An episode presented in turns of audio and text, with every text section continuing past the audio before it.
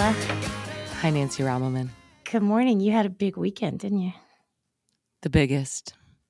I before I tell you about my weekend, I uh, I want to tell you that I was awoken, awakened at four, like twelve this morning, by a peal, or I should say, a crash of thunder, so loud that I thought something had fallen on my house, and it was a thunderstorm.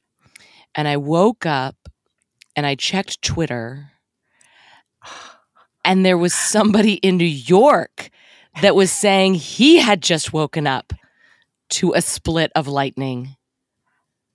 So Oh. loud he thought it was biblical. And now, and I've been freaked out ever since. Well, I thought you were going to say you saw my tweet because I was lying in bed. I was awake, but I was my eyes were still closed, and there was a flash of silver like behind my eyes, and part of me registered that was lightning, but a other part of me was like, "Did I just have a stroke?" Because I don't. And then Totally. And then the sound of thunder. I, I'm not kidding. I've been, I love storms. I've been in a ton of freaking storms. I don't think I've ever heard thunder as loud as I heard. I actually thought my first thing was like a bomb just fell in the street or a truck Right. exploded in the street or a transformer. Yeah. It was loud. So that's, so we're, we're an hour ahead of you. So, so that was when you heard it, it was like five something. For me, it was six. So there, you're a little ahead of us, but I think it was the the same thunder and it east. moved east. Yeah. Yeah, it was pretty and then it rained like bananas and now um and now everything's fine. So there you go. And then it got really hot all of a sudden. Like every like almost like tropical heat for a little while. So anyway. Uh but, I- but I just I just find it really fascinating and, and and indeed an hour later I did see your tweet show up and I was like Mm. this has this weird feeling like we're having the same dreams or we're cycle sisters but it Oh. is now we've involved the weather.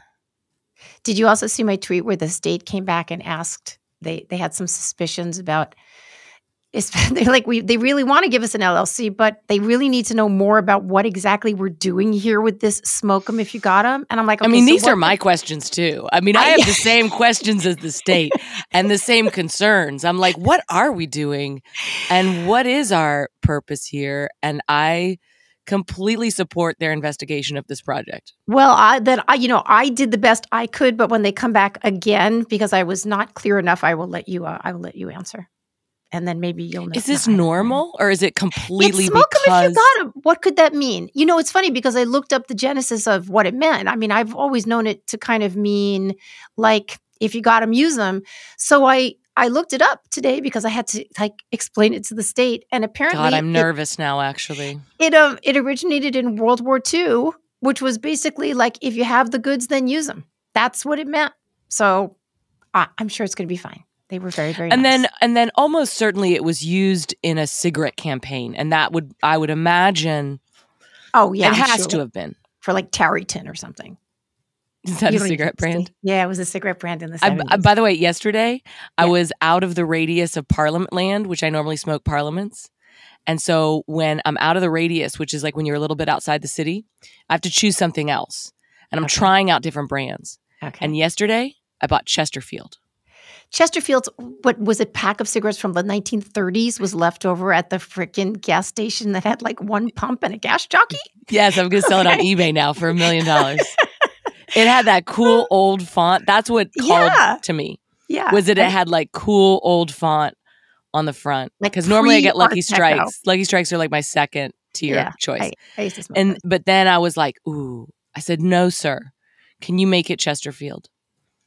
And he was like, I mean, I it, it took forever. He was like, where are they? Like nobody had come in asking for. he had to call his mom or his grandmother. He did. Um, he did. Uh, it's funny. I, I admitted because there was. Is it is it the case that Biden is or whatever the Biden administration is trying to ban menthol cigarettes? Right? I know this almost made me want to I- smoke menthol cigarettes. Well, I hate I was a Newport smoker when I smoked. I haven't smoked since a very, very long time, almost 20 years. But I was like, dude, like get the, get out of here. What is what what is that about? You're gonna ban menthol cigarettes? Is that like step one to banning all cigarettes? And Yes, what's the A- deal with menthol cigarettes? A, yes. B, I guess the idea is that menthol uh, have some element creating the menthol delicious minty taste that is more deleterious to your health. That- I mean, that, that's what I have to That's they imagine, but I don't know that for sure. I'm just Okay. guessing. Mhm. But the interesting thing about the piece that I read was that the logic was that it is used and beloved by communities of color and Yes. young people. And I was like, that is such interesting logic because it's like you by extending this logic, it it feels like the kind of logic that could get you canceled in many other situations. Right. I don't even want I don't even want to extend some of the thoughts I'm having about things you could cancel and be, by extension like they're not good for your health and they're loved by communities of color. And Uh, it's like it's like nanny state on steroids. It's like we're going to we're going to save you from yourselves.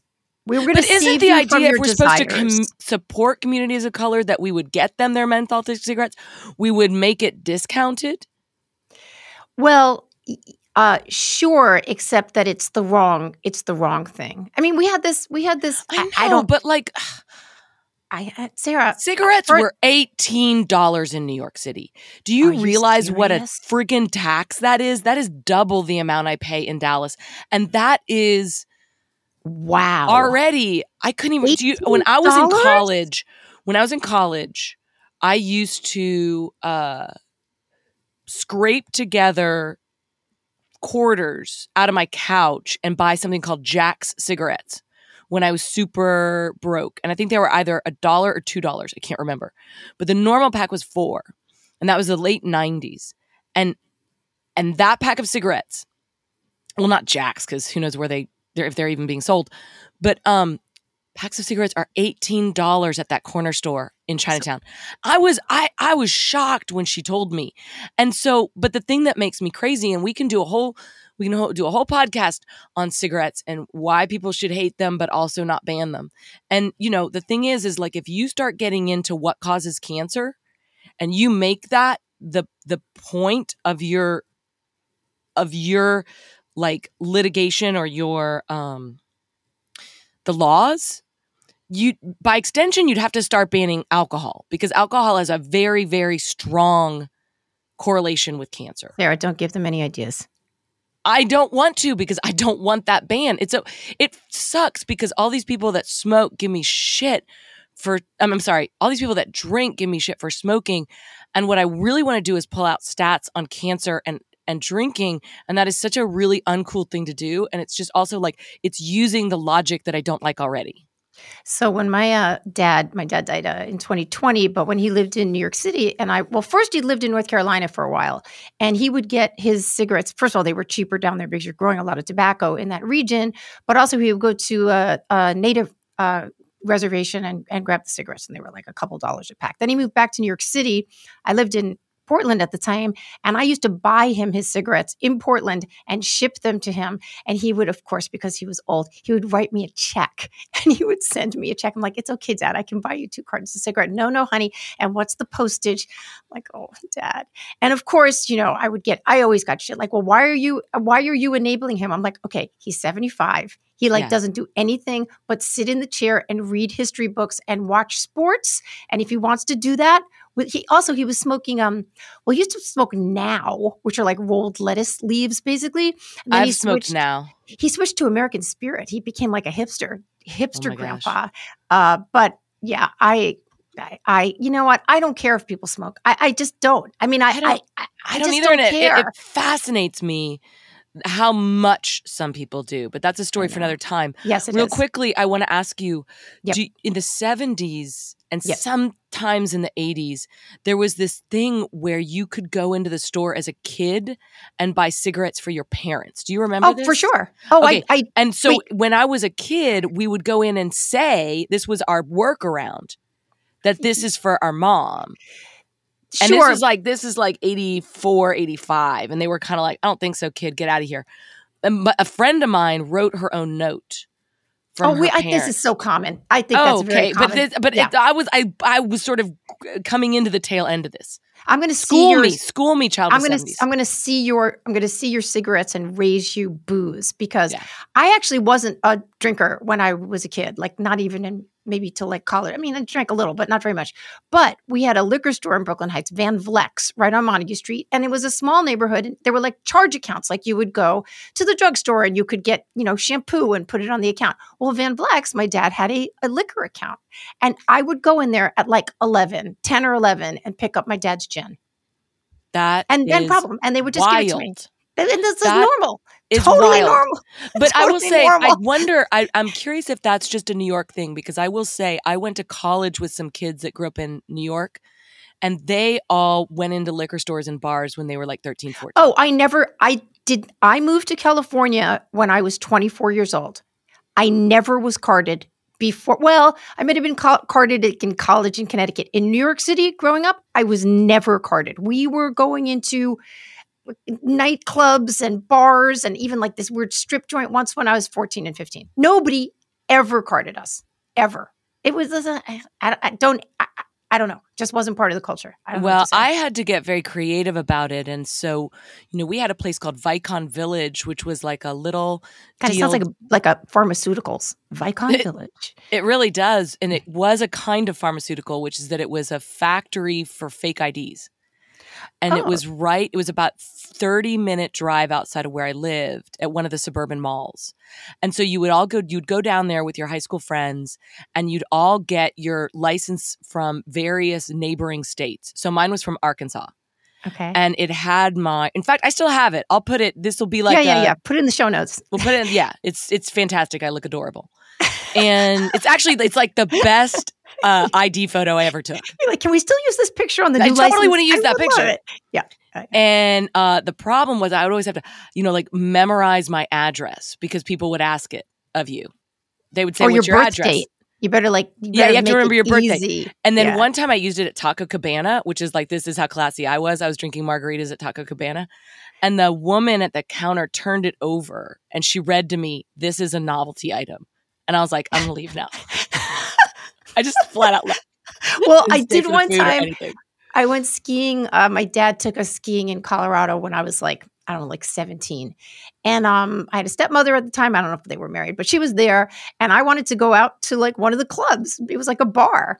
And she's like, just use my license. She was like 45. I was 17. She was blonde. I was, but they just took it. Whatever. Get on here, girl. No problem. Okay. I want to, uh, I want to address if, if, because, Can, because can I ask you a question before we start real real news? Yeah. Yeah. Is this what you Oh, put in your yogurt? Okay. No. Okay. Well, Damn yes. it. It, I don't know. Did you open it? No, it just So feels liquidy. It doesn't feel solid. Okay. So I'm going to tell you this is Goya coconut milk, leche de coco. Okay. So there's coconut cream is what you want. Damn want. it. So it's okay. You can do something with that, or you could you could throw it out, or whatever. You can make something with it. You know what you can do with that? You can cook rice and use it like replace half the water and use the coconut milk, and it'll That's be delicious. Delicious can Put it in put it in coffee. There's a coconut cream. It's also kind of separate. It'll it'll separate in the can, so it's got like the thick. Chunky layers of sweet cream and then the milk. But if you throw it in a little blender or bullet or something, it stays. So yeah, I, I've I've, now like- become a I coconut bought like cream four addict. products trying to replicate what you did in your in your Chinatown pad, Yeah. and they're all wrong. And a couple of them are gross. It was like coconut oil, and it was like So- very, very hard. Here's the thing okay here's the thing like i i i'm the baker i've been the baker since i was like seven and uh i give away my recipes all the time all the time i i absolutely do not understand the concept of not giving away your recipes it's like do you want less good food in the world? Like give it away have fun and here's the thing it will never no matter if you do it exactly the way i do it it's not going to taste exactly the same because there's the juju of putting your hands in but i will say blending coconut cream in a bullet or a blender it's going to taste the same I And promise. Nancy put this in her full fat yogurt the first day I Mm. came to visit her. And I was like, that's weird. And then the next morning I tried it while she was still asleep. And I was like, I never want to eat yogurt without that in it. Yeah, it's now. it's really good. Okay, so we so I ran across a story today Uh, and we've been, uh, we'll get into this in a little while. We've been talking about murder the past couple of days. Should we introduce our podcast? Oh, hey, wh- why don't you say it since I always flub it? Hey, everybody. Hey, listeners. I don't think I'm good Oh. at this. Okay, okay, okay. Let me try again. Let me try, try, try, try. Hey, everybody. You're listening to Smoke 'em If You Got 'em, a podcast about stuff and things with Nancy Rommelmann and Sarah Hepola. I'm your host, Sarah Hepola, and then my co conspirator, Nancy Rommelmann. She looks lovely today. Thank you so much. I'm sitting here in Chinatown. Sarah's in Dallas. We're going to do this a couple weeks for you guys, and we uh, we said we were going to open this podcast thanking people, and of course we blew it already. Uh, so thank you everybody that's been subscribing. Go over if and if you're watching this, uh, please subscribe over on Substack. You can even pay us to subscribe, which would be awesome. And uh, Ding, also ding, ding, ding, ding. Has your email been dinging? You know, I gotta say, the dinging Oh, no. happens most the day of release, so it the dings have stopped. It's like intermittent dinging, you know. So The I, I- Dinging know- happens most the day of release. I just want to set that there for a second. Okay. Um, and we're also going to thank our, our our beautiful, wonderful, fast uh, editor Mickey Freeland, who who puts these uh, Always and things together forever. for us. Thank you, Mickey. Um, okay, so I got up this morning and this uh, this story on CNN flashed across my eyeballs, and I immediately knew, or feel as though I immediately know what uh, happened here. And when I sent it to you, you're like, absolutely. So here's the um here's the headline from CNN today. Okay, stop. What are you doing? It's Alabama inmate and corrections officer disappear. They're working to find out how. So it turns out this woman, whose name is Vicky White, uh, last week, last Friday, she gets this inmate who's in there for murder and various things named Casey White, no relation, and says, Listen, I have to take him to a mental health evaluation at court. And then um, I'm I'm not going to come back right away because I have to go do a medical thing. Also, she turned in just so you know, she turned in her retirement papers last week. All right, she doesn't look that old in the picture on CNN, we'll have a have a link here. It's a And, hard um, job though. You want to you don't want to stay in that. Sure, sure, sure, for sure. Um, and then um, they they're gone. Nobody knows where they are. The last time, uh, last time I think they were spotted, their the the the car she was in uh, was seen in a fast food or a, a mall area or something. Um, anyway, uh, the uh, the authorities are like, "Wow, we don't, we can't figure out what happened. Like, did he kidnap her? Like, did they meet foul play?" And Sarah and I had the exact same reaction as to how this how this happened. Do you want to you want to say what it is, Sarah? Vicky's in love. She's in love. She's in love. She's in love She's the one. with the Casey. Nobody Uh, understands. He the, he's six foot nine, which is that's a big person. Um, and you know she's been watching him for a while. And I mean, if here's the thing, there was no there was no mental health evaluation for him at court. Like you could say, had they just not shown up, like he missed this thing that she was taking him to, then you might say, oh my God, he took her. Terrible things are happening. Well, I'm sure terrible things are going to happen. Well, pretty sure. Um, but she just um they just dipped. Now, I did not see the mini series about this that Patricia Arquette starred in. This is, do you remember this? Came out about two years ago. It was also supposed to be great. I'm going to find the name of what it was, um, where she is. Uh, again, she works at a prison and she helps these two uh, these two inmates escape. And basically, it was it was for love. So, so how does this happen, Sarah Hepola? How does this happen? I mean, first of all, the Patricia Arquette show is called Escape at Dannemora. Yeah. It's supposed So to be I wanna- great. I want to clarify that. And then, you know, I want to say that first of all, we don't know what happened to this woman, and it could be actually much scarier than we realize. And it's possible that my reaction is either projection or some sort of maudlin, perverse. Uh, I love. I here's the thing about me. I freaking love stories like this, where the it's like the ultimate star-crossed love story. Like I've read stories about lawyers that fall in love with um, people on death row. I will stop everything to listen to that story. Uh, like tr- there's some shades of this in like Truman Capote's the, the the movie Truman, where you know he kind of falls in love or does he with one of the guys in in Cold Blood. Yeah. This this idea that see, I think it speaks profoundly, and this is the part that's projection on my part, but I also think it's insight, female insight.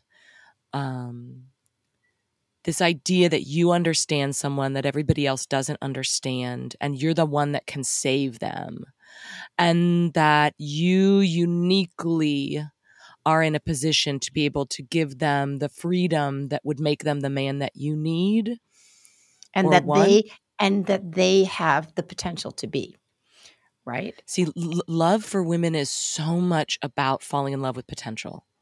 oh You are men- falling in love with the potential of the man that they could be. I mean, this is going to be my downfall. Or or my triumph. I'm I'm that's the name of this episode downfall or triumph with sarah downfall or triumph because I fall in love so hard with men's potential. And from the time that I was an adolescent, there was a movie called Stand By Me that I was obsessed with.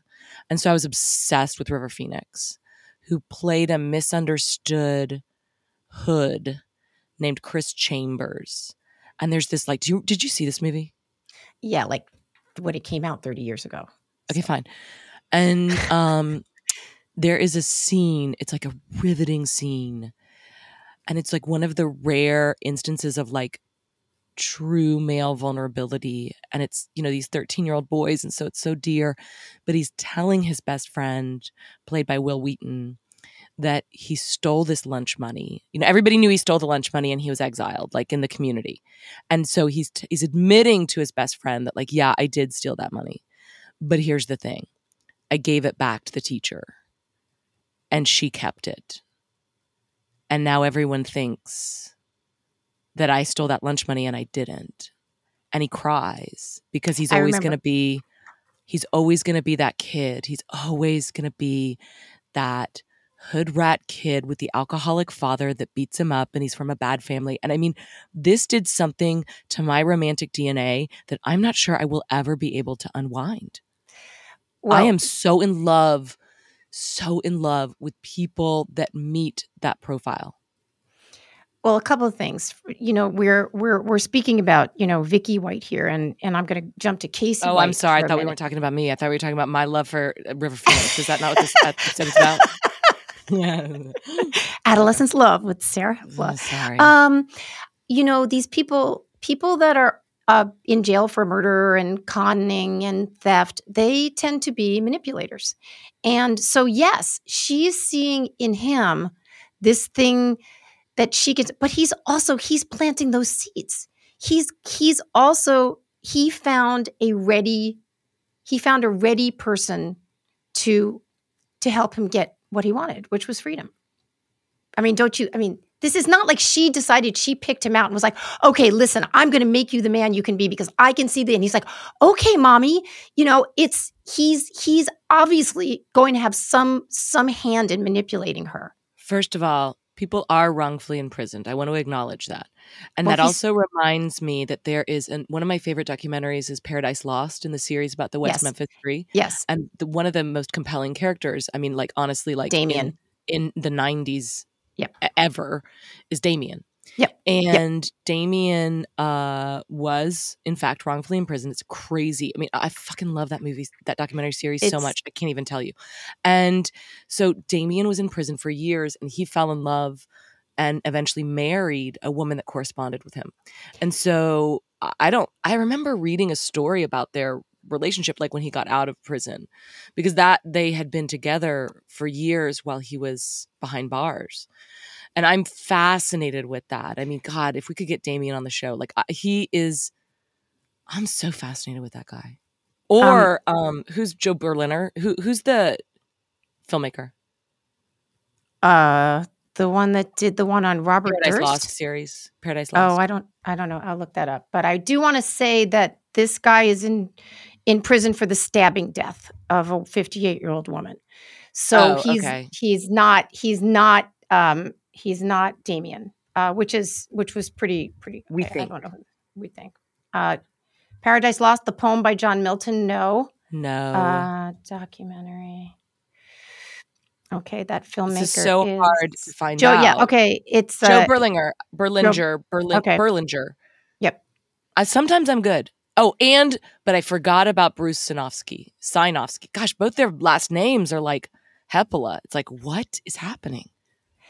Um, so I I am going to predict that, and, and look, we're, we'll we'll get to this in a second, but there are plenty, plenty, plenty of people that fall in love with people on death row, and they do it because it's also it's safe. You can be saving this person, but you actually, you know, they're they're you're actually not going to have to have a life with them, right? And this has a lot to do with what we'll talk about a little bit later with like why people watch true, true crime. Oh, But and by the way, you- this is totally re- re- it, it. It totally describes most of my deepest relationships. Not that the person was in jail, but that it was uh, l- primarily through phone, email, text, old fashioned phone. Like a lot. Like my deepest relationships with men have not been exclusively, but primarily uh, existing in the virtual world. All right. Well, then when you let it does. So in the case of uh, Vicky and and Casey White here, they've broken that now. Now they are out in the real world where there's going to be real world issues to deal with. I I'm sorry to say this. I I cannot see this ending well in any way. First of all, he's six foot nine. Okay. Second of all, she's got a service revolver. Um, something is. I, I'm gonna. I'm gonna predict, and I hope I'm wrong. I'm going to predict there's going to be a very violent scene within the week within these two people. I mean, Yeah. it could be the case that he just dips and, and gets away with her, and then she has to face the music for whatever she did. But I, Is a I service don't. revolver just what it sounds like? It's a revolver that you get in the service, like working. I- I believe so. Yes, I believe. Okay. I, I, you know, I'm, I'm a, I'm from Brooklyn, and I've never been in law. law I'm supposed to know. I'm supposed Yeah, to know. come on. You're, you're the one with all the guns in Texas, right? Yeah, I am. Yeah. Um. I'm so, going to the range this week, by the way. Oh, I so I've only uh I've only shot once and it was when I was in Austin and we went out to this um a range where a guy teaches people how to shoot and I did really super well actually. Women are really good shots. Annie Oakley are, was apparently four, they are. was was like five foot two, I think, which is my height, and she, you know, little Victorian people, and sh you know, it's something about the shorter arms or like you just I don't know. Women are just great shots. So I went out there with my husband who is six five, incredibly athletic, very very coordinated. I'm not particularly coordinated or athletic and we got out there and we both shot. I shot better than he did. So, Mhm. and the guy who was teaching us, he's like, that's actually kind of normal. Usually the gals are, are a little more accurate than the guys. And whether it's because of the way the gun kicks back or they hold it or something, women just tend to be better shots. Like I'm not saying all the time, but in, That's in right. that particular. That's experience. right. And the oh, my only deficiency on the range is that I am sometimes lack the hand strength to be able to squeeze the trigger on some of the kind of cooler guns, the like Smith and Mhm. Wessons that I've tried, because I'm trying to get comfortable with handguns, which scare the holy hell out of me. And so the best way to do that is to have some interaction with them. But my hands are so small. I have the hands of a seven year old boy You're kind of tiny. they're tiny they're tiny Yeah. they're tiny but they're strong strong but fierce but So- because of their smallness i just can't i lack the grip strength the hand strength to handle some of the the bigger, Firearms. cooler firearms. So I did. So last night I spent two hours doing something, and then the last hour this morning I only have about ten minutes, and that was um, that was watching a documentary on Netflix on uh, John Wayne Gacy, and um, I'll just take a minute to explain why I was doing that. Um, so last week, for almost the first time in my professional life, um, a story that I've worked on, a feature that I wrote many years ago for the LA Weekly it basically got optioned. It's going to be turned into a film. Uh, really cool people. Yay, Nancy. Um, uh, and yay, these people, they're so cool. Um, and that kind of, you know, this story, it's a story where I drove, I wrote, bleh, I drove cross country with a pen pal of the serial killer John Wayne Gacy's to visit Gacy on death row before he was executed and wrote the story. And anyway, that'll be upcoming. But there have been several um several true crime hold on before thing- you get that Yeah, can i yeah, just yeah. say I, I don't know how long we want to stay here but i read that book uh, actually you read that book to me it, you sent me a link on audible or no i'm sorry it was just you reading it um on Oh, yeah, so- media Yeah, yeah. And- I read. I read. It's an article. It's not a book. It's a, an article. Yes, I, It's I an article. narrated It's it. I eight narrated thousand it. words. Yeah, I'll, It's I'll, I'll put a link to it. Yep. It was tremendous. Oh. It was so freaking good that it made me mad at you because my my my most authentic reaction to great art is instant resentment. And what? So, what question did I ask you? you said, "How old were you when you wrote this?" How old were you? And I I texted it, but I did have that accusatory tone, I was thirty-one or thirty-two. Something. and I was like, that, "Thank yeah. God." Now I can Yeah. still love you because I wasn't well, 20. That that question was prompted by your telling me it was the first thing you wrote. It was my and I was like, hold on, hold on, hold on, hold the fuck on. This is the first thing you wrote, Nancy fucking Rommelmann, because it is, it's uh, it's so good. So just just to my like fellow true crime, uh, personal memoir aficionados, like this hits all the buttons. Like she, it- first of all, it's fast. That's one of the best buttons that it pushes. Like it's probably like an hour, maybe a little longer. yeah, I think it's an hour. I think it's fifty-five minute read. So- Yeah.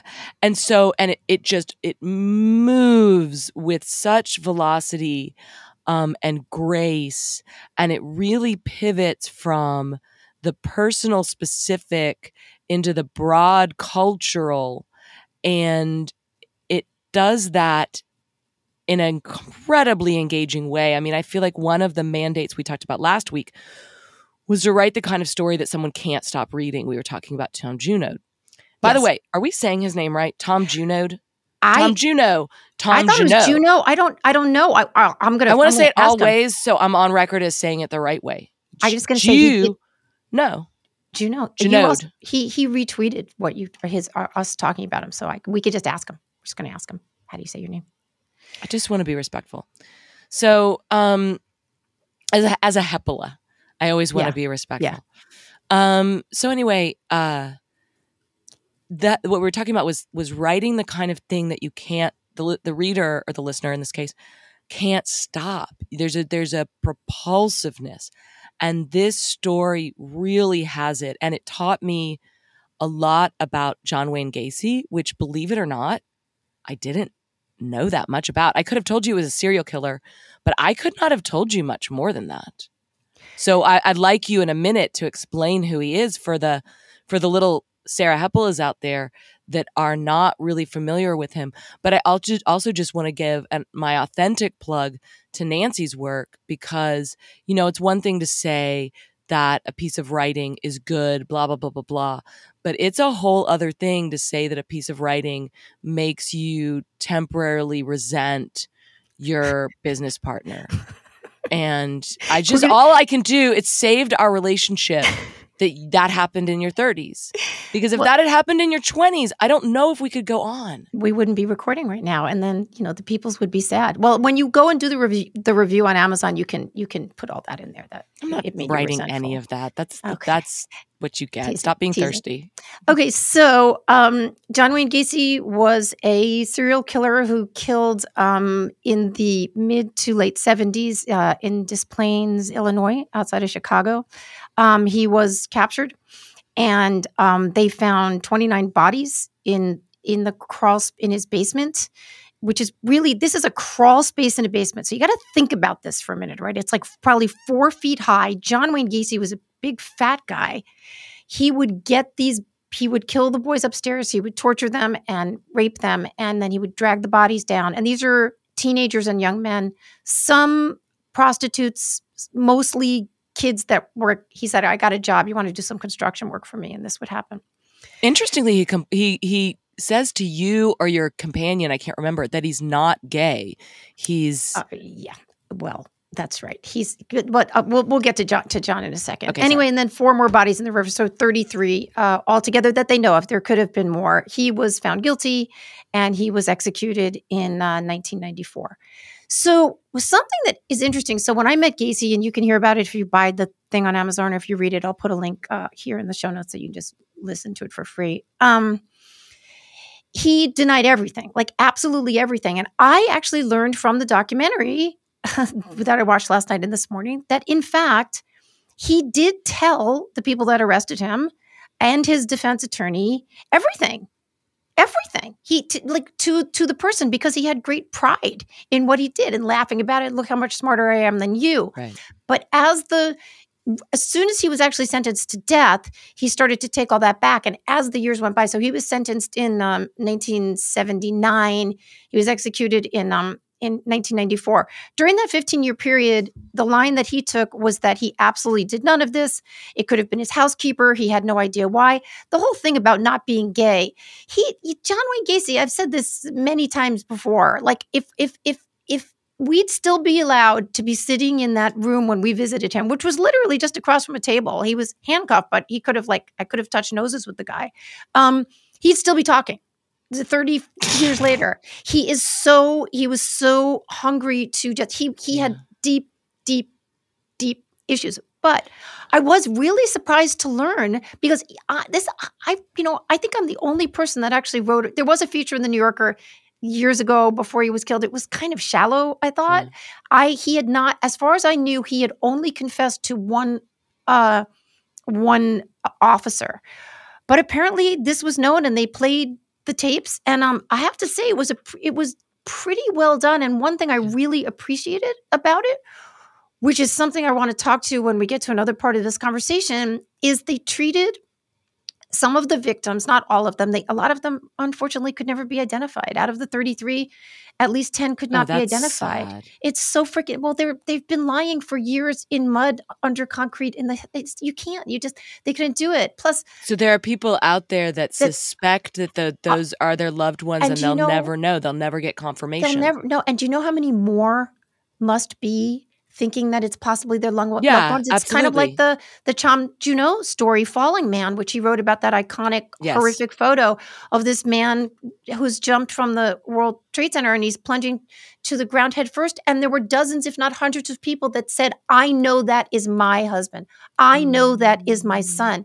And if you don't know what has happened mm. to your mm. child or your loved one, you you the mind maybe wild. maybe wild. it is in the basement there. That so so, in any case, they really did take the time to look into four or five, but especially this one young man's story, which was so important and so incredibly respectful and necessary. When you handle these stories, I am absolutely committed as someone who has written about murdered children that you need to like you you like have to handle it like a Fabergé egg. And I think that this documentary, which you know could have been more like A and E true crime, they they actually did a, a pretty fair job, and including some just like really really moving moments, including the last boy that was killed. He was 15. His father during the trial going up to the defense attorney and saying, I have nothing but respect for the job that you need to do, that you're doing your job. And I know it's really hard. And the Detroit attorney now, 30 years later, said it's one of the classiest moves in 30 years that I've ever seen. And it was, I gotta say, it's really, it's really not a bad piece. It's on Netflix. I think it's only three episodes. And um it's like number me, two. Was, like all week it was like number two in the country, like trending oh, on. Oh, is Netflix. that right? Yeah, it was it was in well, the I found it because it was in that top bar on trending. Well, um, one one more thing, and then i am sorry to interrupt you, but you asked me to. I was always surprised. You know, of course, he meant something in my life because I wrote about it, and he's always just been around. But I was also alive when this stuff happened, and I remember what a gigantic sensation was. And I found out today, and I think this number still holds. He he killed more people as a serial killer in this country than anyone ever has, and that he that you that know he, of well that we know of exactly. And then and then uh, that his name sort of recedes into the past is very interesting and in a way almost sort of hopeful you know yeah. we go on. That's right. And um so but if, if people are interested in it it's he's a very i don't know if complicated is the right word but he certainly was somebody that captured the culture um you know and and and um legitimately. What are his years of terror? Like, what is his reign of terror? Well, he started. He actually um he was arrested for sodomy of a young man against the young man's will in 1966, and then he um his crimes were mid 70s. I think starting 74, 76, and he was captured uh, December 11th, 1978. Okay, we're still unwinding so, a lot of the a lot yeah. of the 70s, man, the 70s. But yeah, I have two 70s. things I want to say before we leave this subject. Um, one is that reading your story or listening to your story, which I recommend anybody do, um, everybody do. It reminded me of a real life Silence of the Lambs, which is not a movie that I actually love as much as other people, but I do think it's a it's quite a remarkable movie that still t- stands the test of time. But there was um you're you know seeing this story from a women's perspective a woman's perspective walking into that space the things that were said to you the engagements. I was so excited that this is being optioned and is going to become a movie um, because i think uh, it's obviously a very different story than that like there's very very notable differences but it has so much in common. And uh, silence of the lambs would have come out right around the time you wrote that. Am i am i wrong? that's like right. ni- it's like 92 94 94 94 the my article. I, I do want to i do want to i do want to stress because i didn't mention it because it wasn't the story is not um, based on my article. It's based on rick who was the pen pal of gacy and they started walking down the road to making the, it was going a film or a podcast they really weren't sure and then they realized they really needed me or they wanted me to kind of be part of this too so i've I'm now in the i'm now in the agglomeration and will hopefully work well we'll be working a bit with the screenwriter which i Okay, find good. Well, I, I think this is great news because it means that any enterprising screenwriter can now adapt uh, your story specifically. Uh, you're looking at me so blankly. no no Um, no i thought you were going to say to the bridge the the book 'cause Oh, that's that another- too. Yeah, that's no, I just I'm you know I'm behind. yeah. You know I love you, but I'm behind. I haven't read that damn book yet because I'm a just a I'm a, just a dirtbag.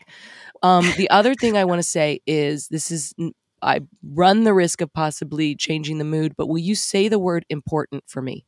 important I will never stop loving your attention to a T, To- to the letter t to the letter T. mitten I will if if I even dare show my face and claim to not love the way that you say that, I want you to whisk that person away. That person is an imposter.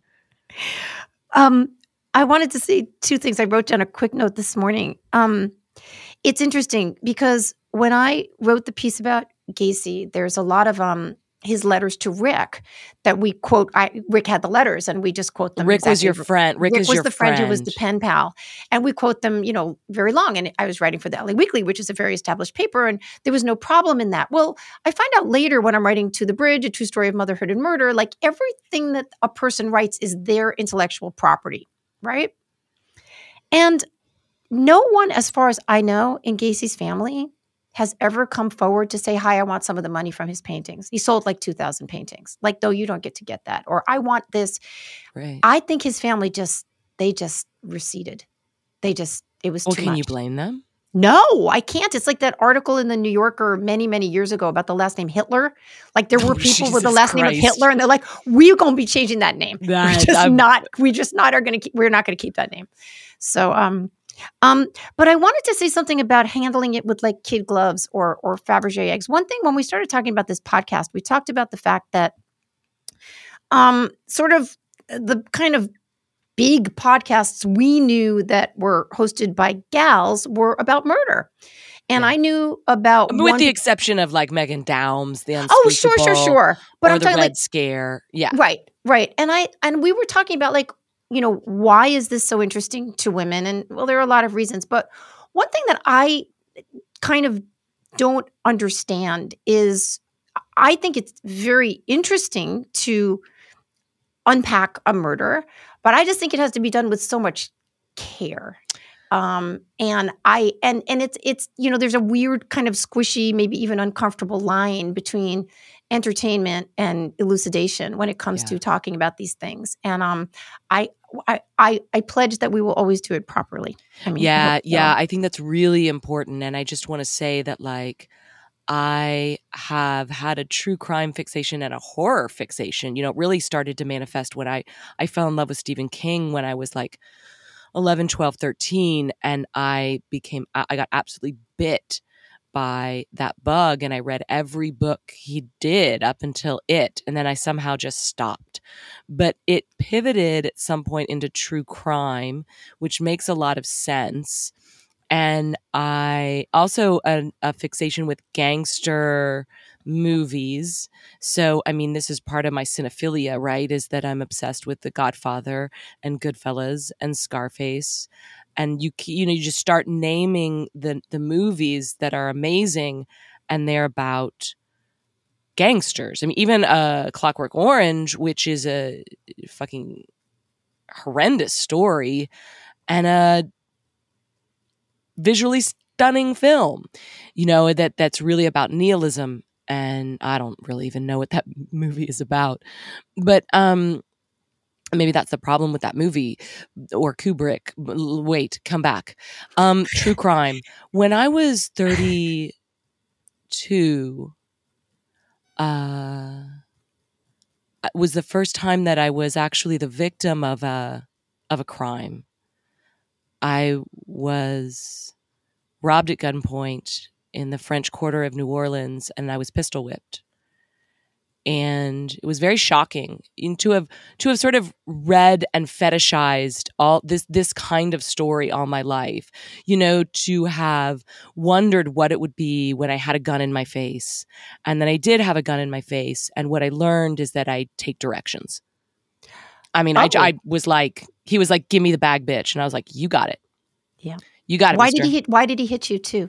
So, so I was walking down the street with some friends. It was uh, like around uh, midnight in the far end of the French Quarter, a year after Katrina. So they're having a real bad pri- crime problem, which normally doesn't encroach on the French Quarter, which is the tourist capital. And I have a habit that I think I learned, honestly, I think I learned it on 2020 or 60 Minutes. I could not tell you which, which is that when you have your purse on your shoulder, you put your finger here, like underneath it, so that if somebody tries to yank it off your shoulder, you instinctively pull back. Like literally, I've... this tip, which was given to me at like the age of 14, has now come in handy at the age of, I was actually 31. Um, on the street, the Royal Street in the French Quarter, I had a Dolly Parton tote bag, meaning it was a tote bag that was silk screened with the 70s image of Dolly Parton. I loved it. I'd bought it at a Brooklyn free, flea market. I had recently moved to Brooklyn. I was uh, felt a tug on my shoulder and I instinctively pulled back and then I felt a smack on my head. And I was staring forward and so I was really confused and I thought a barrel tile from one of the storefronts had fallen on my head and hit me. And then I turned around and I saw a gun in my face. And I remember I just saw the barrel of it. And then he said, Give me the bag, bitch. And I just gave it to him because I was just like, I oh, was, yeah. what completely astonished me about this moment was that I was calm. I was very, very calm. It was the calm that I felt once when I spun out on a freeway.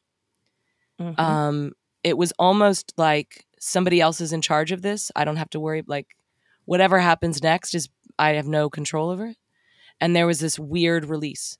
And this is a long story that I've told. We can link to an essay that I wrote about okay. this because this story is going to keep going. Because what's going to happen is that a detective is going to show up.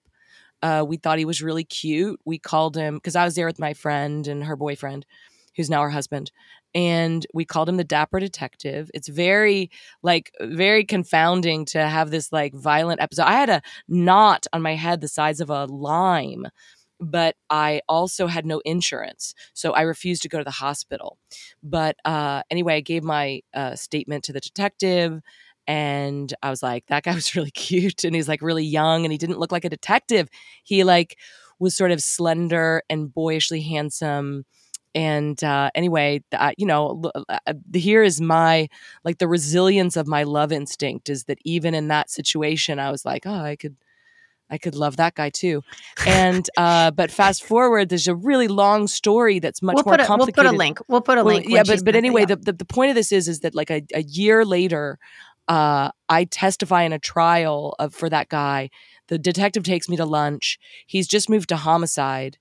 And uh, we become friends and we become pen pals. And then um, six months later, I the case is closed. The the kid that robbed me got 15 years for uh, that and another crime. And uh, I start dating this detective whose name is Nick. And he was one of the great love stories of my 30s. I mean, great in a, double edged sense. I really thought I was going to marry him. I thought I had met the my sort of final person. Uh, six months after we got in involved. He uh, left me very, very suddenly without much warning, bringing on some of the worst years of my drinking. This is a story that I didn't tell in Blackout because it was so sort of distracting and uh, uh it was hard to tell it. So I'm gonna I'm trying to keep it fast now. But my point is, well, part of one of the reasons I fell in love with Nick during those those months when we were just talking on the phone. That was one of the virtual like love relationships I had, even though it was eventually in in real time in real life. Um, he had just started homicide work, and I remember him saying like he had gone to the coroner's that morning, and he said I touched a brain, and I was like, oh my god, this is like my love language. And he was like, Are you joking? And I was like, Oh, no, absolutely not. So, a, a quick question. But so you said before you had met him, you were already, besides like Stephen King, which is kind of a different animal, yeah. um, you were already interested in true crime and yeah, you were already totally. reading it? Totally. One thing I want to do, um, maybe I'm not much of a cine- cinephile. Is that the word?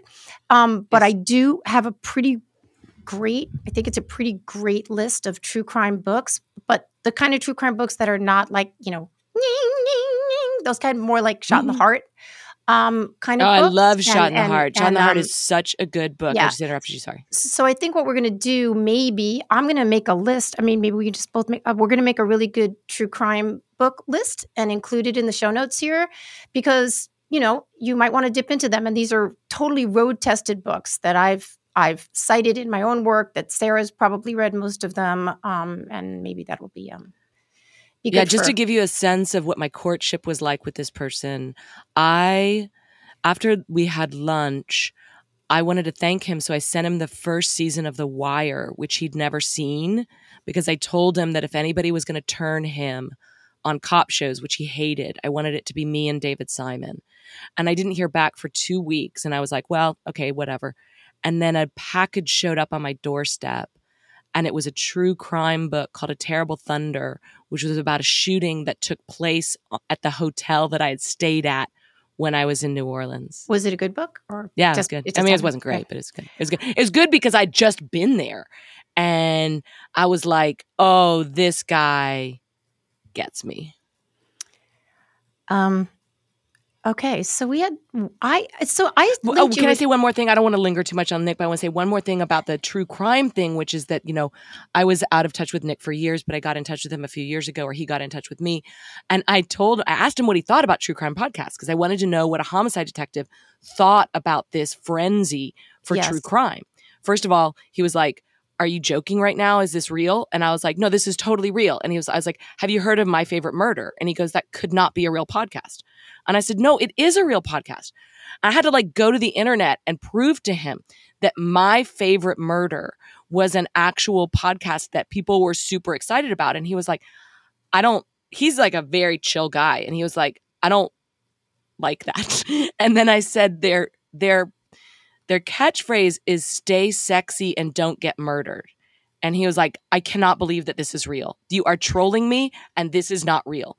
And I said, No, that's real. And he said, Well, that's disgusting.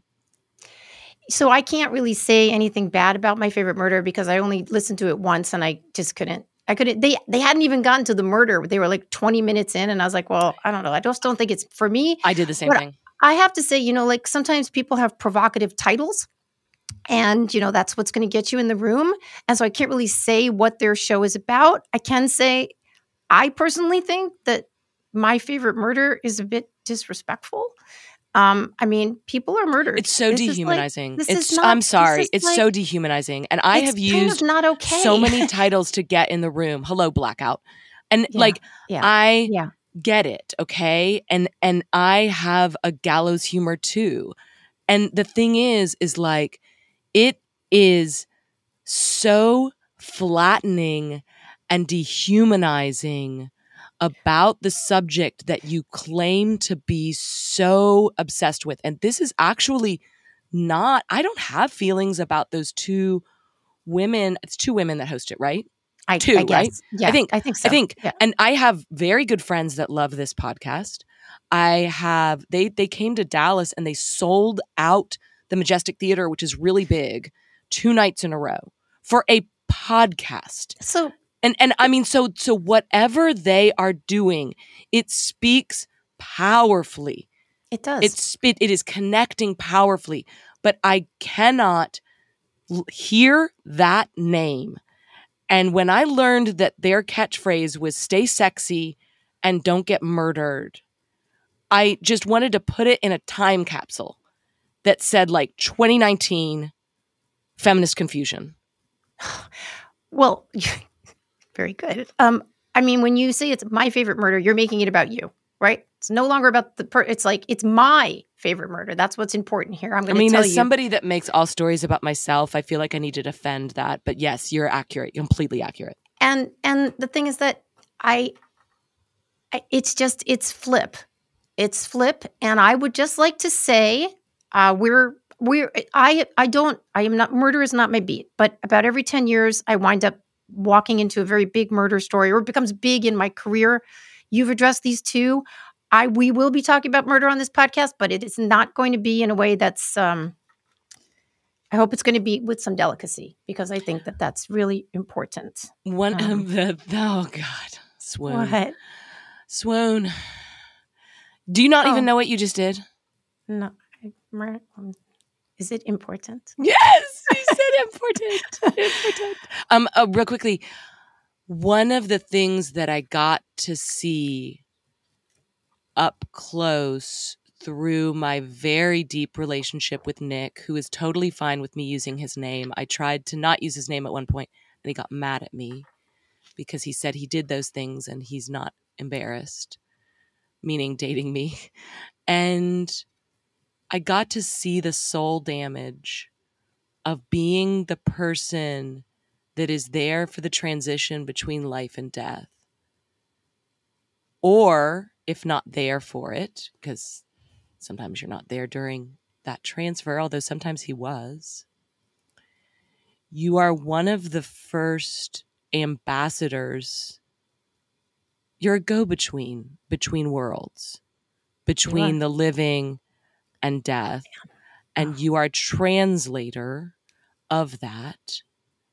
What it did to his soul, his way of viewing the world, his heart, all of which he signed up for. By the way, homicide was the best job he ever had. He, he freaking loved it. He's a captain now. I suspect part of him misses homicide, although he also was like captain of the French Quarter. He misses that one the most.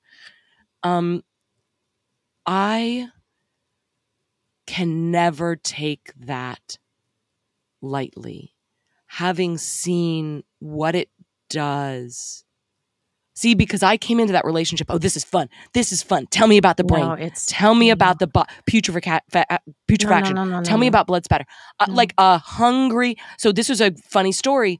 He would have this joke that I was his partner, you know, because he, you know, he was like, "You're my real." Like Mike's my. He and Mike used to rib each other all the time. Mike's my partner, but you're my real partner, and we're gonna go be partners together one day. And so he sent me the homicide book. They homicide detectives. They have a homicide textbook just like everybody else they it, this was Nick's favorite book. He loved it. It taught him everything he wanted to know about homicide investigation. So I he sent it to me. I opened it up like, "Oh, this is going to be amazing." I saw a dead body on the second page, screamed and shut the book. And I called Nick. And I was like, "Nick, there's a dead body."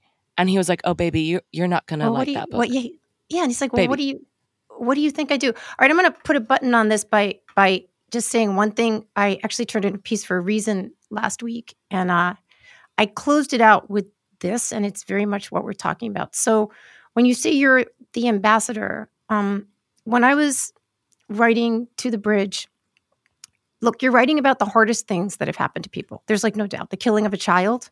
Like this is like you're not going to get harder than this, right? And I had people really ask me not, people in the family ask me not to do this. And I, they were like, you're going to make it worse. I'm like, okay, how do we make this worse? We've got a mother in prison. We've got this other crazy character. We've got a dead child. We've got children that are estranged from each other. And nobody is talking about it or understanding it. I really thought I could bring some understanding to it. Well, they disagreed, but I wrote the book. Now, I will just say you take something very, very hard and you make it something else, right? You make it into a vehicle or you make it into a connector. And I will just tell you that the surviving children of this woman who killed her one child, they had been kept estranged by the family for various very illegitimate reasons. But they both knew about my book. And they, well, they, yeah. all three of them, and they all got in touch with me separately and said, Can you put me in touch with my siblings? Wow. And I was able to do that. Okay, so you can argue, and I'm sure there will be some people in their family that argue, well, we didn't want that, but these people were adults now, and they they needed some.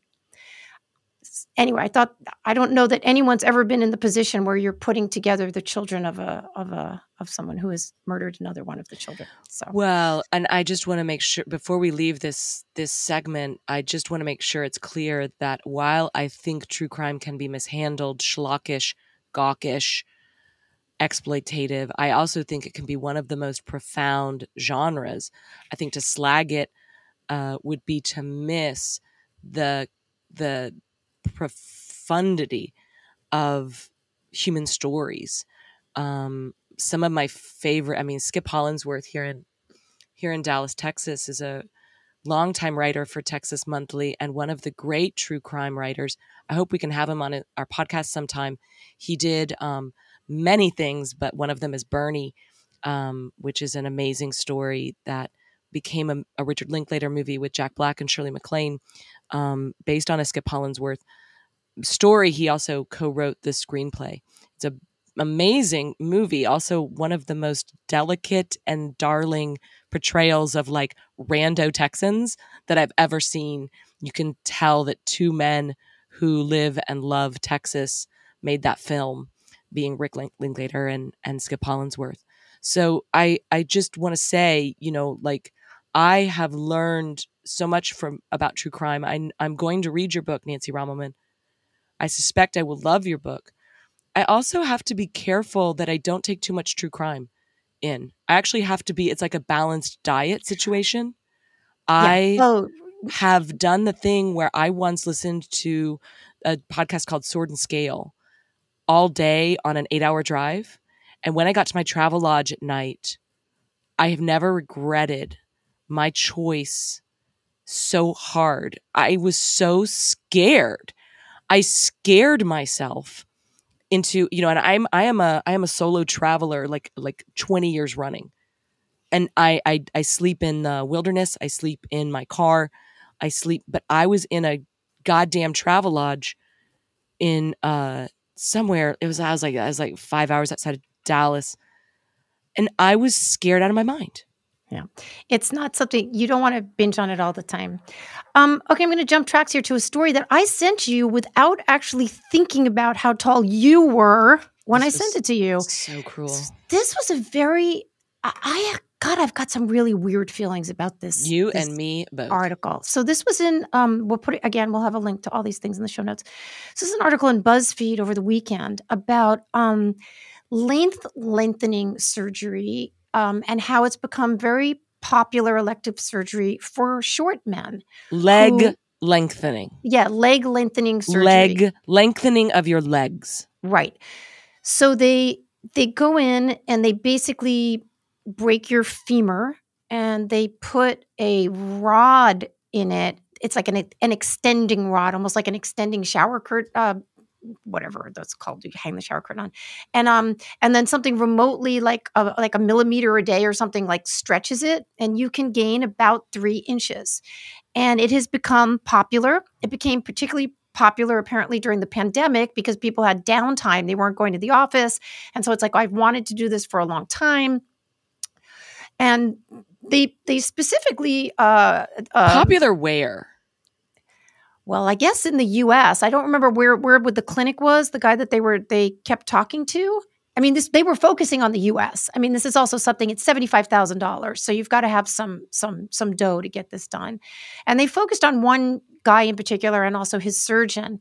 Um I mean, we've talked about, you know, how beauty is a commodity, you know, and height is a commodity for men, especially. And I, you know, I've known a few men. I worked with a guy once when I was a teenager who was quite small and he was very, very angry about it. Um, and I grew up around tall men and I know that that is an advantage in many ways. Um, but this really kind of freaked me out.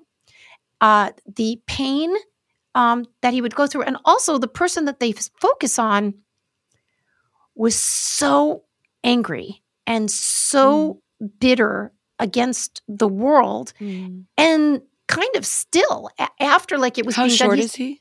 He How was short five, was he? He was five seven, and that he, is not that short. No, it's not. No, see, this is the problem. It's like, why do? Okay, well, well, let me just finish this part. So, and he would potentially be five ten. Okay, my first so, boyfriend was five foot seven. That's not Yeah, that short. It's not that short. Okay, so, but he was so full of anger and resentment and heard it's like the person, you know, to a person with a hammer, everything's a nail. He heard every slight. He was like quoting like all these songs and these rap songs and culture and everybody putting him down and all the every slight he'd ever had. And now that he was going to be tall, it's going to be ha ha on you. Well, he didn't seem there was not like any. He didn't seem to have received any succor sucker yet, but maybe it would maybe it would happen.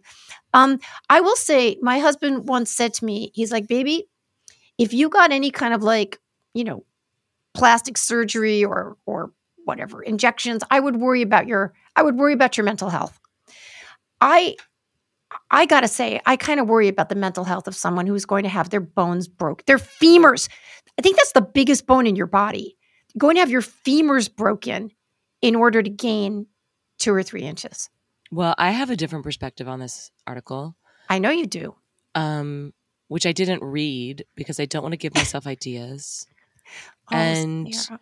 If I had a dollar for every time I've made a joke that I was going to do this kind of surgery, which is a a joke that I've been I've been running a game on that joke since college when my dude friends used to joke with me about how short I was.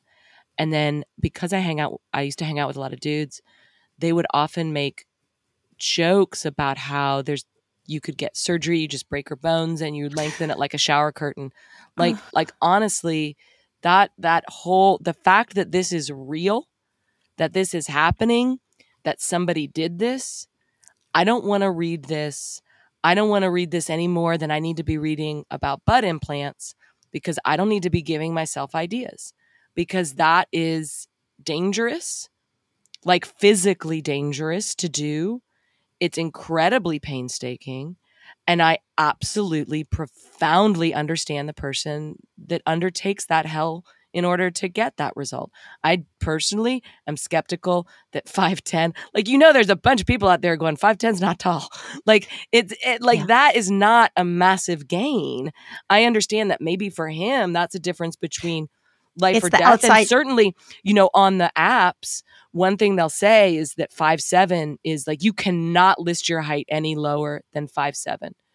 I mean, it oh, is Oh, yeah, on the- death. and funny enough, that one of the guys that I'm well, I was seeing him until recently. I don't know if I still am seeing him as to be determined, but he is six foot three, just super hot dude, and he listed his height at five two and I was like, when I saw it, you could see these pictures of him, and you're like, either he's surrounded by tiny people or he's very tall. And so I wrote to him, and I was like, surely your your height is six two.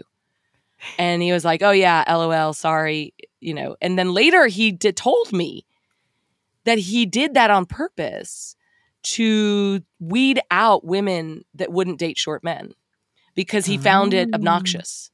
Which reminds me of- Uh, my husband had a friend who, like in his twenties, shaved his head to imitate male pattern baldness just to fuck around. That is totally what he did. like and he's rock. so like he the dude is so hot and cool that like he was just like, yeah, I'm going to lose I'm going to just I'm just going to make my job easier by by weeding out The tall, what are they called? you Like tall superficial like or whatever. like tall stands. Like I don't need you in my life. If you don't want to date me if I'm 5 foot 2, I don't want to date you. And I, you know, one of the reasons I'm very fond of him. well, you're also five foot two, so you're like, all right, cool, that's fine. Well, Well, I you'd wasn't. know- I mean, yeah, I'm I'm a I- complete hypocrite here. I'm uh, this is uh, I don't like this conversation because it's I'm uh, sorry. completely. I'm a traitor. I'm a traitor.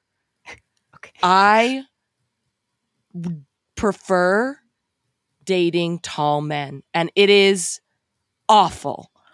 I didn't know it about myself until I fell in love with a guy that was six foot two, six foot one and a half. And I just loved how small I felt. And I felt he was very strong and I Oh. felt very like like Oh, uh, stop making the I noises you're making me I'm get me making- off I- track. but this is no, the I- thing. I really, really liked that. No. And I didn't know that I liked that because I just thought, oh, well, I'm short, so I should date short people. That's just like my lot. And, you know, after when I was in a long heartbroken phase with him, I did this experiment on Tinder that I should talk about sometime where I just basically went into Austin and I said, like, I'm leaving. What did I say? Here for two days. Don't get too attached, was what I put in my Tinder bio. And then I just like dated everybody that asked me. It was like an experiment. I So didn't sleep with anybody, but I am a makeout slut, as we've established. And so I did make out with this one guy, but I, uh, right before I met him at the bar, he texted me and said, I need to let you know I am five foot three or five foot four. I can't remember. And, and I realized he had in his bio, I'm Prince's height. And I was like, oh, Prince is cool.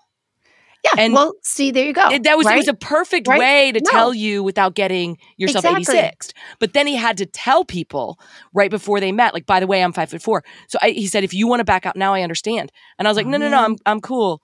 I just wore heels. I apologize. And then and then I met him at the bar, and I was like, do people actually like bail at that? And he was like, oh my god, you have no idea. Like, they so- pretend they pretend like they walk in and they like see that it's that guy and they pretend that they're not them. Hundred percent, hundred percent. And he just he was the most amazing guy. I loved him so much. His spirit was just beautiful. He was 26 years old, just moved to Austin, kind of hated it. Just uh, one of these just like brilliant individuals. But he looked at me at one point and he said, "I just wish people could date their height." Hmm. Meaning that he just wished that short women would want to date him and that everybody, like we have variegation in the world, and that it would be fair if short women would date him. But there I was. He wasn't saying it to me defensively. He was just making, putting a longing into the world that he just wished people wanted to date their height. And I'm sitting there thinking, like, I mean, I have like a total, then the, the one after the six foot one and a half was six feet. So and I, mean, was I'm just, I'm, I'm, I think I'm just like, I've been bit. I was raised by a six foot five father. My daughter's dad was six three. My husband's six five, and I can when I was making pleasurable moaning sounds when you were saying it makes you feel little, and I and I don't know how to explain the comfort of that. It's just very, it's very secure to feel like the little one, not not intellectually, not in terms of like your courage or anything like that, just like the physical sense. But then uh, we'll go to the next topic. But I do want to say you almost said the the sexiest line you can say to anybody. This is the sexiest line you can say to anybody is I'm getting on a plane in the morning.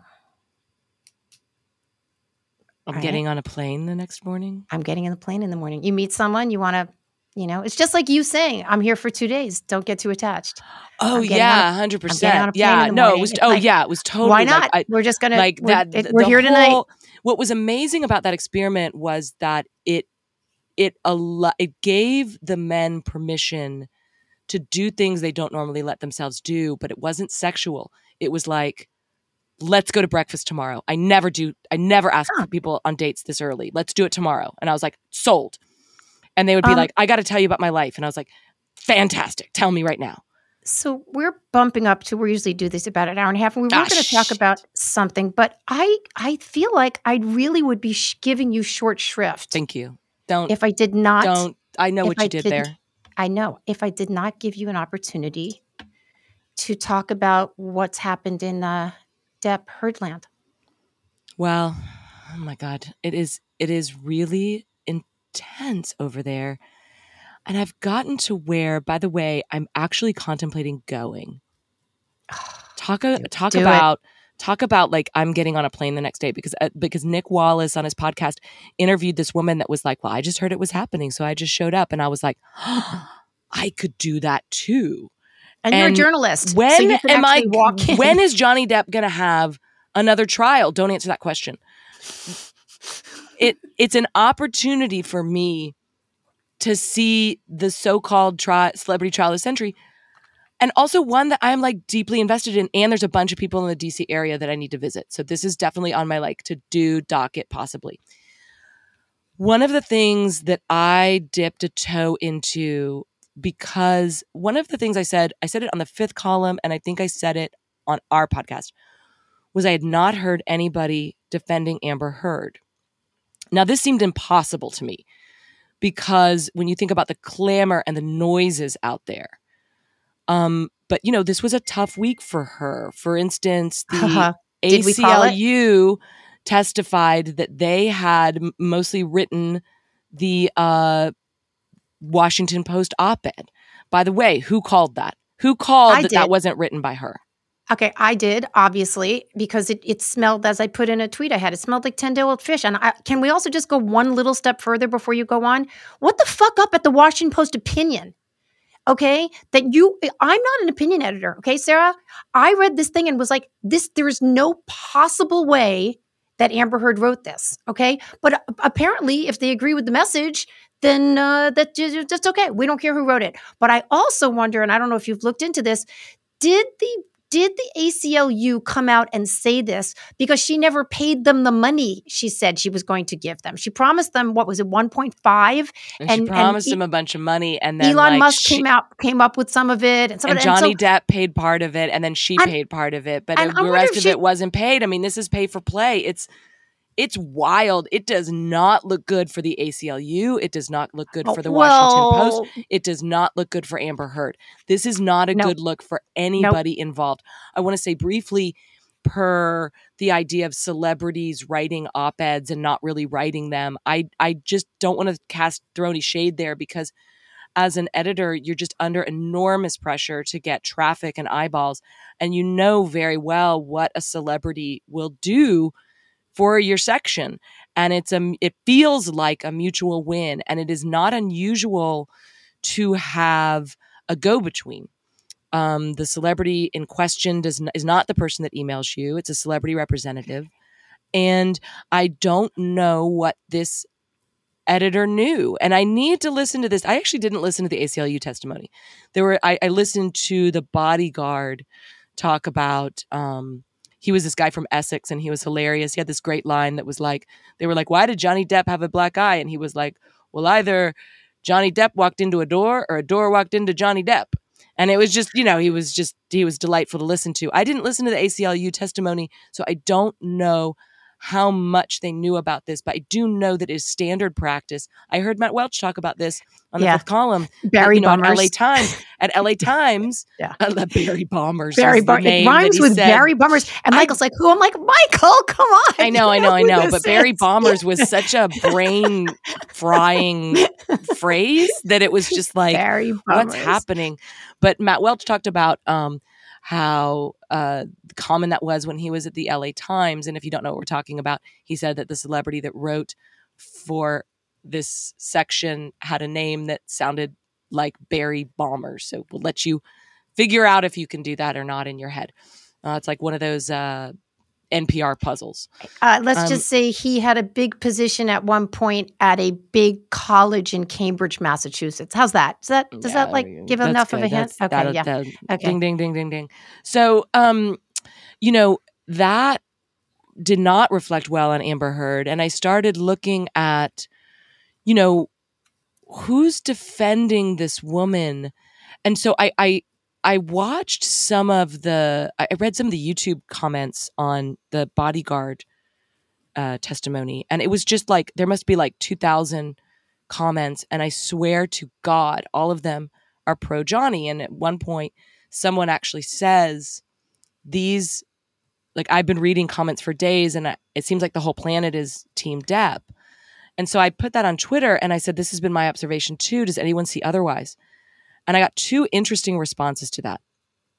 One was um, from a friend who private messaged me to say that Johnny Depp reminds her of her narcissistic father and everything about him from his low key tone to his drinking to his need for control uh, like uh, she had a list of things is so wince inducing for her and he, you know it is and so that was an interesting thing where again this is not somebody that is for amber heard this is somebody that is not buying the johnny depp line sure. and i really do understand that I really Actually, do. I do. I do too. I, I there's part of me that completely is like, well, you know what? He's very good at what he's doing. Yes. And he is able to kind of keep this modulation so that you feel that he's the one that's um sort of in control of the story and the narrative. And it's been painful, but I'm going to tell it now as calmly as I can because we need to get to the truth. I mean, yeah, I, I, I would never like anybody that has skepticism about Johnny Depp. That just only makes sense to me. I happen to have fondness for his talent and his some of his some of his stories I've found very poignant, but my like verdict's still out on who is Johnny Depp. I wouldn't pretend to know. Then another person directed me towards a Reddit page, which was basically it was fascinating because it was clearly the safe space for people that are not on Team Depp. And it was a bunch of mostly women that had come together and been like, oh my God, everywhere I go, n- nobody will listen to me and everybody's talking about Johnny Depp and how great he is, and especially TikTok. Excuse me. I almost made it through. especially TikTok has been apparently just like super pro Johnny. And these are women that, as I was reading through the threads, what they're mostly doing, similar to similar to the other one, they're saying, you know, I read those text messages and they reminded me of a really creepy ex boyfriend I had, or I have never seen text messages like that in my life, and I think it's really messed up. Now you saw some of the text messages and know what we're maybe know what we're talking about here. I mean, some of these text messages from Johnny Depp, whether they're gallows humor or satire or I mean, they sound like Eminem lyrics, and they're they're they're next level. And you know, you could say he's a man pushed to the edge. You could say that that texting your friend Paul Bettany is very different than saying that to your to your wife or whatever and this was his safe space or, or you know but but I don't think they're wrong to say that those text messages are disturbing. I don't think they're wrong to say that. Do you want to just give us a, a, a, one or two examples? Because I'm not even remembering the ones you're referring to, and maybe the listeners don't have any idea. Of course, we can put a link uh, to some of these. Yes, I do want to give you a, a sense of it. I just had to pull up my Johnny Depp file. Um, and I have to put on my glasses now.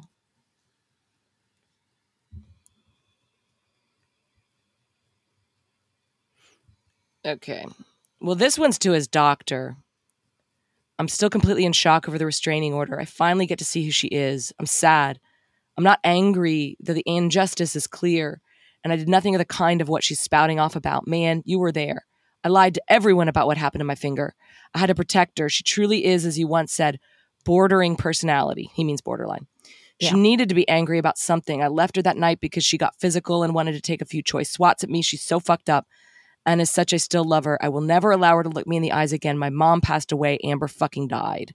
Um, that is actually more sympathetic, I think, but the Amber fucking died line uh, was pretty upsetful, uh, upsetful, was upsetting um, to people. This is a text message to Paul Bettany, his friend who's an actor. I cannot live like this. She's as full of shit as a Christmas goose. I'm done, no more. Um, far more hurtful than her venom. Oh, I'm sorry. Uh, the constant insults, the demeaning, belittling, most heartbreaking spew that is only released from a malicious, evil, and vindictive cunt. Five exclamation po- points. But you know what? Far more hurtful than her venomous and degrading, endless educational ranting is her hideously and purposefully hurtful tirades and her goddamn shocking treatment of the man she was meant to love above all. Here's the real deal, mate. Her obsession with herself, question mark, is far more important. She's so fucking ambitious, all caps. She's so desperate for success and fame. That's probably why I was acquired, mate. Although she has hammered me with what a sad old man has, has been I am. Cowan has done me the most cruel of favors. I'm so very sad. I cut the top of my middle finger off. What should I do? Except, of course, go to a hospital. I'm so embarrassed for jumping into anything with her. Fuck the world, all caps, JD. Um, okay, okay. that's a Can that's a uh, sampling, and and so you hear in there. There's a couple of there's a couple of trigger words in there. I mean, you know, Amber fucking died is one of them. The c word is one of them. Um, you know, there's there's gonna be a certain strain of woman, much like our conversations about what constitutes abuse, that are not going to hear anything. But if you drop those bombs, like it doesn't matter what you said around them. You know, you you've you've crossed a line. I, the you know I hear so we all know that we should like not text while we're drunk. Uh, we don't know those those texts are pretty. Um, they're pretty full. There's full sentences. There are five cent words in there. They're it's pretty clear. Okay, so I'm going to wager that he either has a heroic uh, ability to uh, speak and text very clearly, when Which he does. He, I mean, Okay, multiple witnesses have spoken to his Okay. tolerance, and and he does not show the effects of drinking and drugs. Well, because you're sometimes you're, what I'm getting at is that like, what's the first thing to go when you're when you're drunk? Is it coordination? Is it um, I can't remember the other one, or is it judgment? The first thing to go is judgment. Okay, so when you're when you're drunk, you're going to do some things that are stupid, or maybe text something that's stupid. Those seem very clear. So whether he was or he wasn't, but here is my point: any adult, especially a famous adult, understands that you are putting something into the record. I cannot imagine that he did not think that he was putting something into the record. And was he doing I'm, I'm now I'm going on team Oh, Amber yeah. here. Was he doing this to get this on the record? And that is what I can understand. I I happen to well, I don't have a dog in the fight particularly. He seems like a much more sympathetic character to me, but it also seems like that was planted so that at some future date it could be referred to. That's what it sounds like to me. Well, that's someone that knows. I mean, you're speaking as someone that knows a lot about how libel works, how, you know, because when you work in the, like when I worked at Salon, if there was a potential libel case, like you were just told, like, get on the phone, like, get on the phone, stop, don't Uh, create oh. any more. No, definitely. There have been times. There's been once where you asked me something, and I was like, "Call me." Uh, there are certain Right. things you don't, you do not want, you do not want a record of. So you want to do it in person, or you want to do it on the phone. Though, of course, they're they're listening. So, um, Yeah, exactly. okay, So, um, I- real quickly, I just want to say, um, th- so my search for find to find someone who will defend Amber Heard continues because what I wanted to point out here is I do believe that there is a case against Johnny Depp, uh, and it may be much more nuanced and complicated than some of the Team Depp rhetoric has suggested. But I have, y- I still have yet to find the person that is like, no, Amber Heard is really is is misunderstood. She's a great person. I just I, we have yet to hear her testimony, and so that's going to maybe be the pivot point. But um, but that's interesting to me. so when I went to Ukraine, my friend Yael, who does the uh, Ask a Jew podcast for Paloma Media, said to me, "You know, anybody can buy a plane ticket and just go. I think you should go to the trial. Just get a ticket. Just go." just go. And you know, you, you I sent you that article in New York Times yesterday of all these people that show up in costumes or with their llamas outside of the trial. You know, Team Depp. You're a journalist. You can probably just I don't know if you can get into the courtroom. I don't know how how tight they're keeping it or how many people they're allowing in, but you should go. Well, now I want to bring my llama. Just didn't know that was a possibility. For I didn't know that was coming, Sarah. You can bring your Tony Lamas. Um, well, well, we're we're bumping up on an hour and a half, which seems to be our our What? our out space. And you got something to do. You've got a big uh, you got you've got no, something I, coming the up in what an hour. was not directed at you. Let's I not end this. Let's end this with love. It was not directed at you. It was directed. It was like a fist that I was shaking at the sky. That was like, there's never enough time to speak with Nancy Rommelmann, and when I when I speak to you, it's like love. The time flies. I'm like in a time tunnel. I don't know what happened. You're flying. I'm flying. Uh, uh, everyone, thank you so much for tuning uh, in with us again. Uh, oh, this that's is it. That's really it. We weren't going to do one more little one. I don't think so. I think we're going to save it. I think we're going to save it. Okay. Nothing's little, Sarah. You know we can't we can't do anything little around here. Um, That thanks this for ending on a short joke. it- we're gonna um this was episode seven we'll have this up for you soon and maybe um some other treats um up there i think sarah's working on a treat for y'all and um It's my version of a blueberry pie. yeah i'll be in charge of the pie It's a blueberry pie of words. That's right. Okay, everyone. Thank you. Bye. Bye.